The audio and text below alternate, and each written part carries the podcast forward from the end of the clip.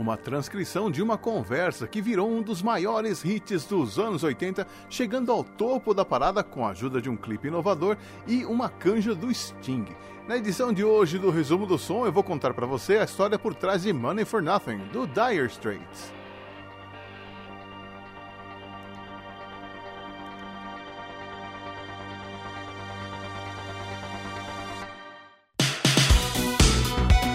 Resumo do som.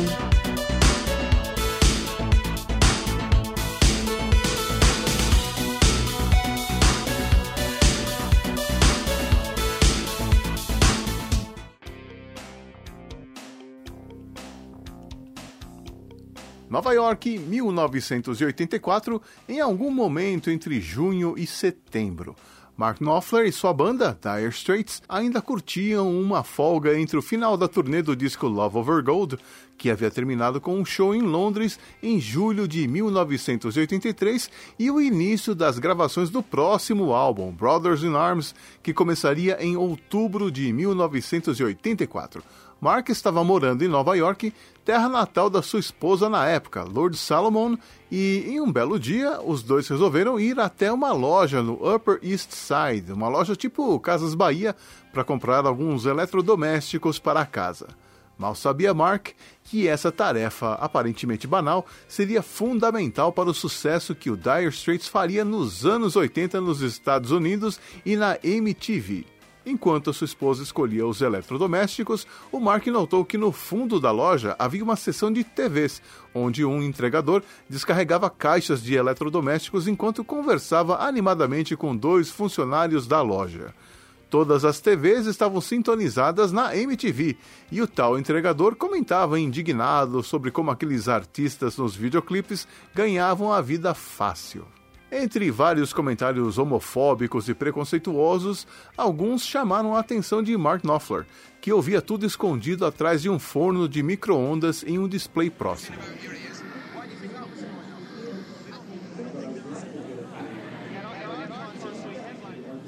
Isso aí não é trabalho. Esses caras não são bobo, não. No máximo, eles ficam com umas bolhas nos dedos. Agora, a gente, a gente tem que instalar micro-ondas, carregar geladeiras e TVs. Ah, olha lá, tá vendo aquele viadinho de brinco e maquiagem? Esse boiola aí é milionário e tem até um, um avião particular. Mark correu até a entrada da loja, pegou uma caneta e papel e se sentou em uma mesa de jantar que estava em exposição na loja, escrevendo freneticamente tudo o que tinha ouvido. Anos mais tarde, ele seria questionado sobre o teor das letras que teve repercussão até os anos 2010. Em 2011, por exemplo, o Conselho de Normas de Difusão do Canadá declarou que Money for Nothing não deveria ser tocada nas rádios do país por conta do seu linguajar homofóbico. Em sua defesa, Mark alegou que manteve as palavras que o tal carregador usou porque elas soavam mais autênticas, era o linguajar das ruas, era mais orgânico. E garante que teve que amenizar muita coisa que ouviu e preferiu não incluir na letra. Disse ainda que o entregador era um imbecil que via as coisas só pelo lado financeiro e que ele achava que as pessoas teriam inteligência suficiente para entender que a letra expressava o pensamento de um personagem na música e não a opinião pessoal dele.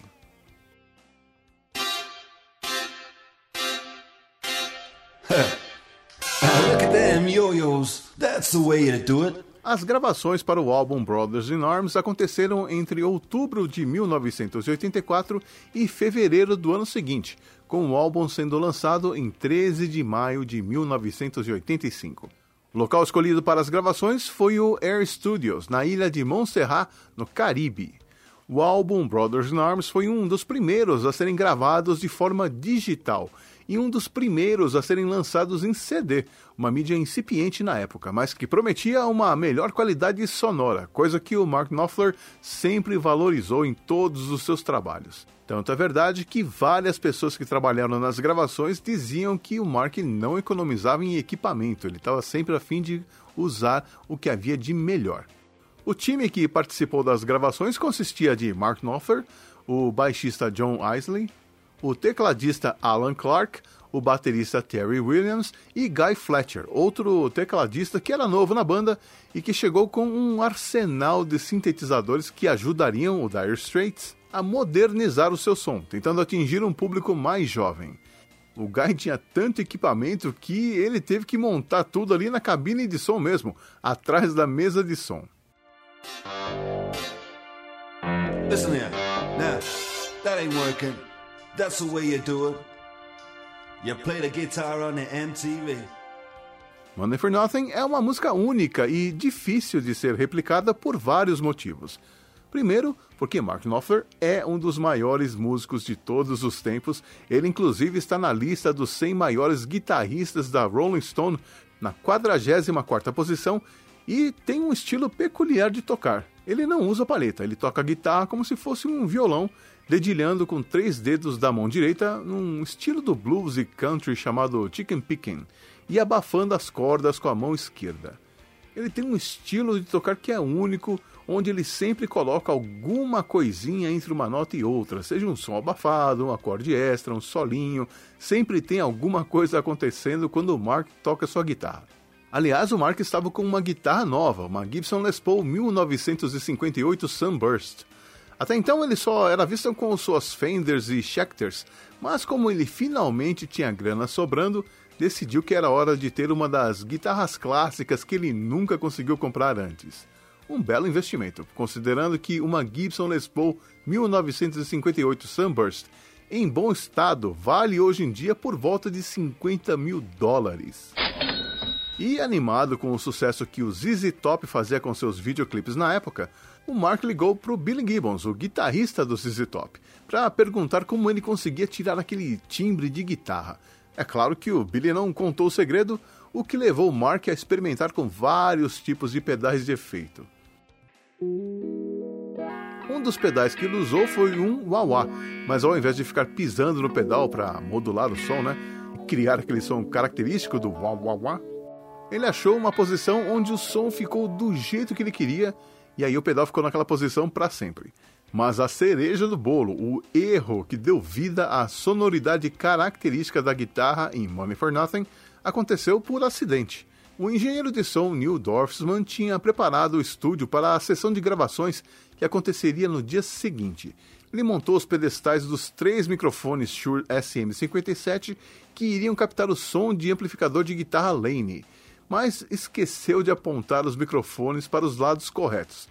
Cada um deles estava apontado para um lado, inclusive para o chão, num arranjo completamente aleatório e incorreto. Quando Mark tocou o riff, o técnico de guitarra Ron Eve notou o som incrível que estava sendo produzido e os músicos da banda pediram para o Neil deixar do jeito que estava. O som que a gente ouve na gravação final é exatamente o que eles ouviram no estúdio, sem nenhum efeito adicional.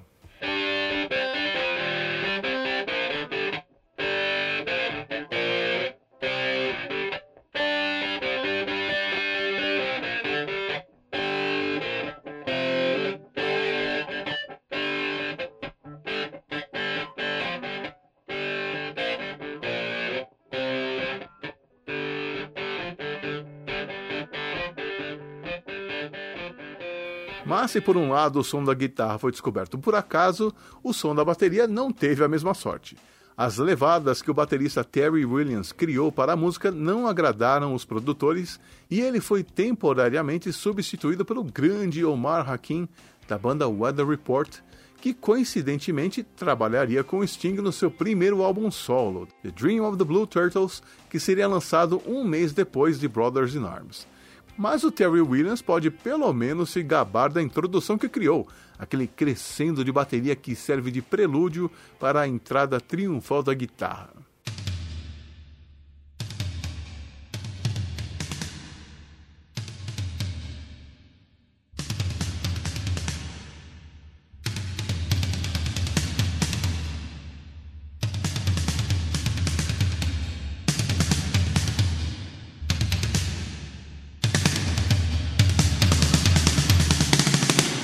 Ah, mas ainda falta um detalhe sobre essa música: a participação de Sting do The Police. O pessoal do Dire Straits e do The Police já se conheciam há tempos, já que eles haviam tocado nos mesmos festivais na Alemanha no começo dos anos 80. mas a ideia de convidar Sting foi de Mark Knopfler, que lembrou de uma série de chamadas que a MTV criou no começo do canal, onde vários artistas apareciam dizendo Eu quero a minha MTV.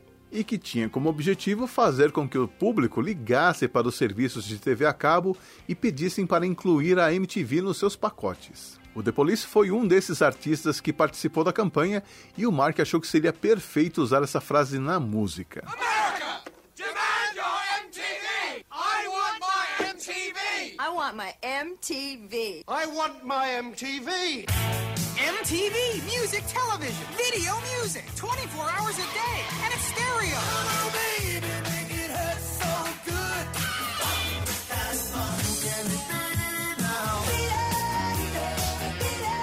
Call your cable company and say I want my MTV. Em uma dessas coincidências do destino, o Sting estava passando férias lá no Caribe também. Então foi só ligar e pedir para ele largar o drink na piscina e vir para o estúdio. Na hora da gravação, Mark pediu para o Sting cantar a frase I Want My MTV usando a melodia de Don't Stand So Close to Me, clássico do The Police, que caiu como uma luva. Don't stand, don't stand so, don't stand so close to me.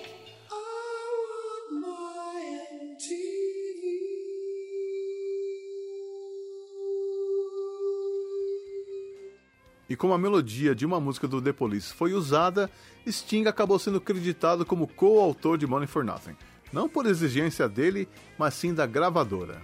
E como falar de Money for Nothing sem mencionar o videoclipe para a música, inovador e talvez o primeiro a ser totalmente criado usando CGI, as imagens geradas por computador a gravadora que distribuía os discos do Dire Straits nos Estados Unidos, achava que a MTV não ficaria feliz em ter sido mencionada na música, mas um dos fundadores da MTV, o Les Garland, amou a música e pediu para a gravadora providenciar um videoclipe para ser incluído no canal.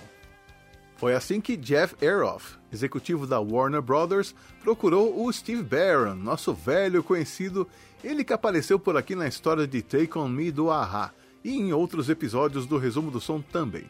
Quando Steve Barron é chamado, você pode esperar algo novo e inesperado. O videoclipe de Money for Nothing viria a se tornar o primeiro a ser transmitido na MTV Europa, isso em 1 de agosto de 1987, e também foi indicado em 11 categorias do VMA de 1986, levando duas estatuetas: melhor vídeo e melhor vídeo de um grupo. Mas antes de conseguir tudo isso, foi preciso convencer Mark Knopfler de que fazer videoclipes era uma boa ideia. E mesmo explicando todo o conceito por trás do vídeo inovador, toda a tecnologia que seria usada, todo o interesse da MTV, o Mark Knopfler nunca chegou a concordar de forma explícita. Mas ele também não falou não, então Steve entendeu que poderia começar a trabalhar na sua ideia. O videoclipe ilustra exatamente a cena que o Mark Knopfler viu naquela loja. São dois entregadores comentando o que vem na TV, tudo feito com o que havia de mais avançado na computação gráfica dos anos 80. Claro, hoje qualquer joguinho de celular tem gráficos melhores, mas para os padrões da época, o clipe de Money for Nothing era incrível. E dentro do videoclipe nós vemos outros videoclipes passando. Pois é, videoclipe dentro de um videoclipe, um momento Inception na MTV. Primeiro vemos um videoclipe falso de uma banda verdadeira, a El Emelet, banda da Hungria, que no vídeo é acreditada pelo nome traduzido para o inglês, First Floor, e a música I Voglevuk, Pare Se Não Atiro, que teve seu nome trocado para Baby Baby um nome mais fácil para o público americano. E a segunda banda era uma banda fictícia chamada The Ian Pearson Band, com a música Sally. Ian Pearson é o nome de um dos animadores responsáveis pelos gráficos do videoclipe. Aliás, o Ian Pearson e o Gavin Blair usaram um console chamado Bosch FGS 4000 CGI System e um Quantum Paint Box System para criar todas as animações e também a colorização dos filmes mostrando a banda, trabalhando incessantemente por três semanas e meia. O trabalho valeu a pena e no final a dupla abriu uma empresa, a Mainframe Entertainment, que depois mudou de nome para Mainframe Studios. Entre os vários trabalhos realizados pela Mainframe, temos filmes da Hot Wheels, da Barbie, do Bob o Construtor, do Max Steel e até um filme do ratinho Stuart Little. Mas por que essa relação com a Hungria? É o que você deve estar pensando, certo? É que para convencer o Mark Knopfler a fazer um vídeo para Money for Nothing, o diretor Steve Barron teve que se encontrar com ele pessoalmente, e o Dire Straits estava em turnê pela Europa. Então, o Steve Barron se encontrou com o Mark entre os dias 16 e 19 de maio de 1985, justamente quando eles estavam tocando na Hungria. Aliás, no vídeo de Money for Nothing, a gente vê trechos do Dire Straits tocando ao vivo em Budapeste. E como o Steve Barron já estava na Hungria, ele começou a filmar algumas ideias para colocar no videoclipe ali mesmo, e por isso acabou usando uma banda húngara, com a ajuda dos contatos que a gravadora arrumou para ele. Money for Nothing é o single mais bem sucedido do Dire Straits, liderando a parada da Billboard por três semanas, mas no Reino Unido ficou só na quarta posição. O álbum, por outro lado, ficou 14 semanas no topo da lista dos álbuns mais vendidos do Reino Unido, o que contribuiu para que Brothers in Arms fosse o primeiro álbum a ganhar o disco de platina 10 vezes no Reino Unido, ocupando o oitavo lugar entre os álbuns mais vendidos de todos os tempos na Terra da Rainha. A música também ganhou uma das três indicações que teve ao Grammy, levando a estatueta na categoria Melhor Performance de Rock por uma dupla ou grupo com vocais, e uma estatueta na categoria técnica de Melhor Engenharia de Áudio de um álbum não clássico, além de um Brit Awards de Melhor Álbum de 1987 premiações à parte, a música é realmente incrível e a gente curte ela agora aqui no Resumo do Som.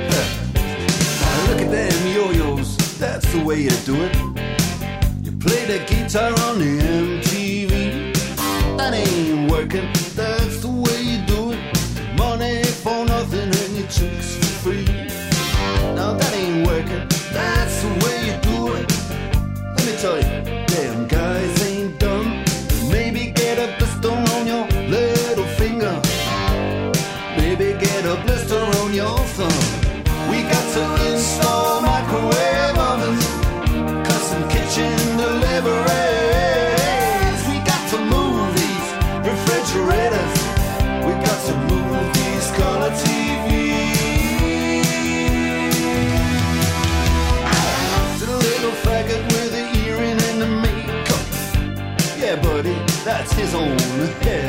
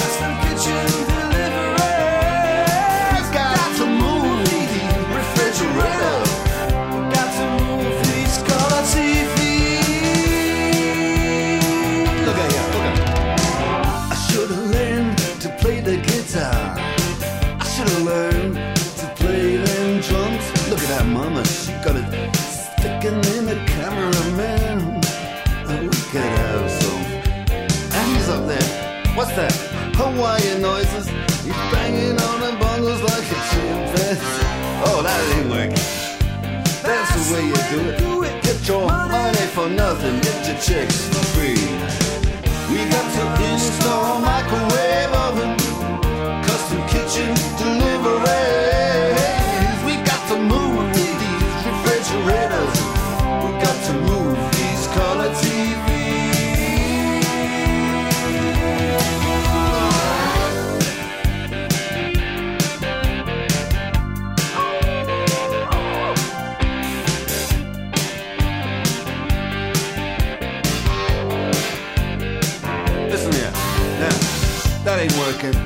That's the way you do it. You play the guitar on the MTV.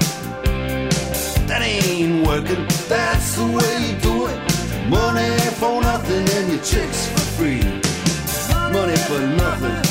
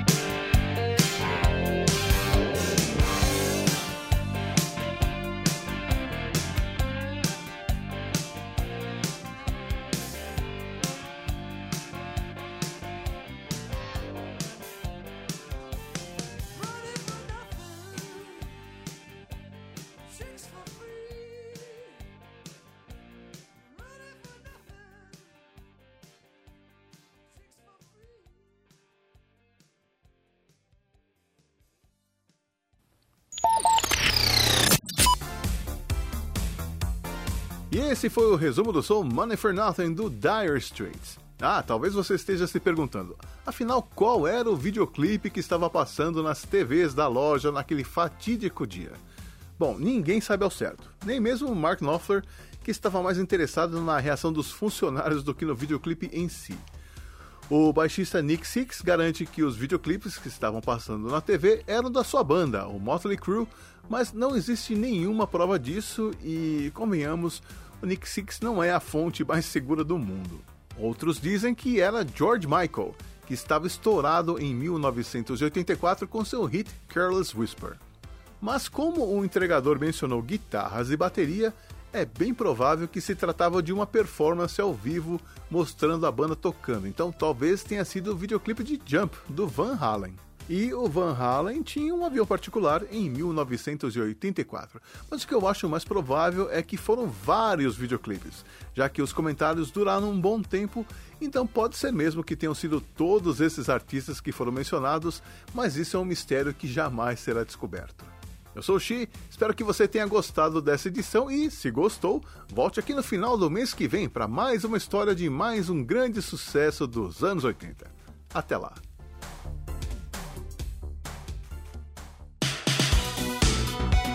Resumo do som.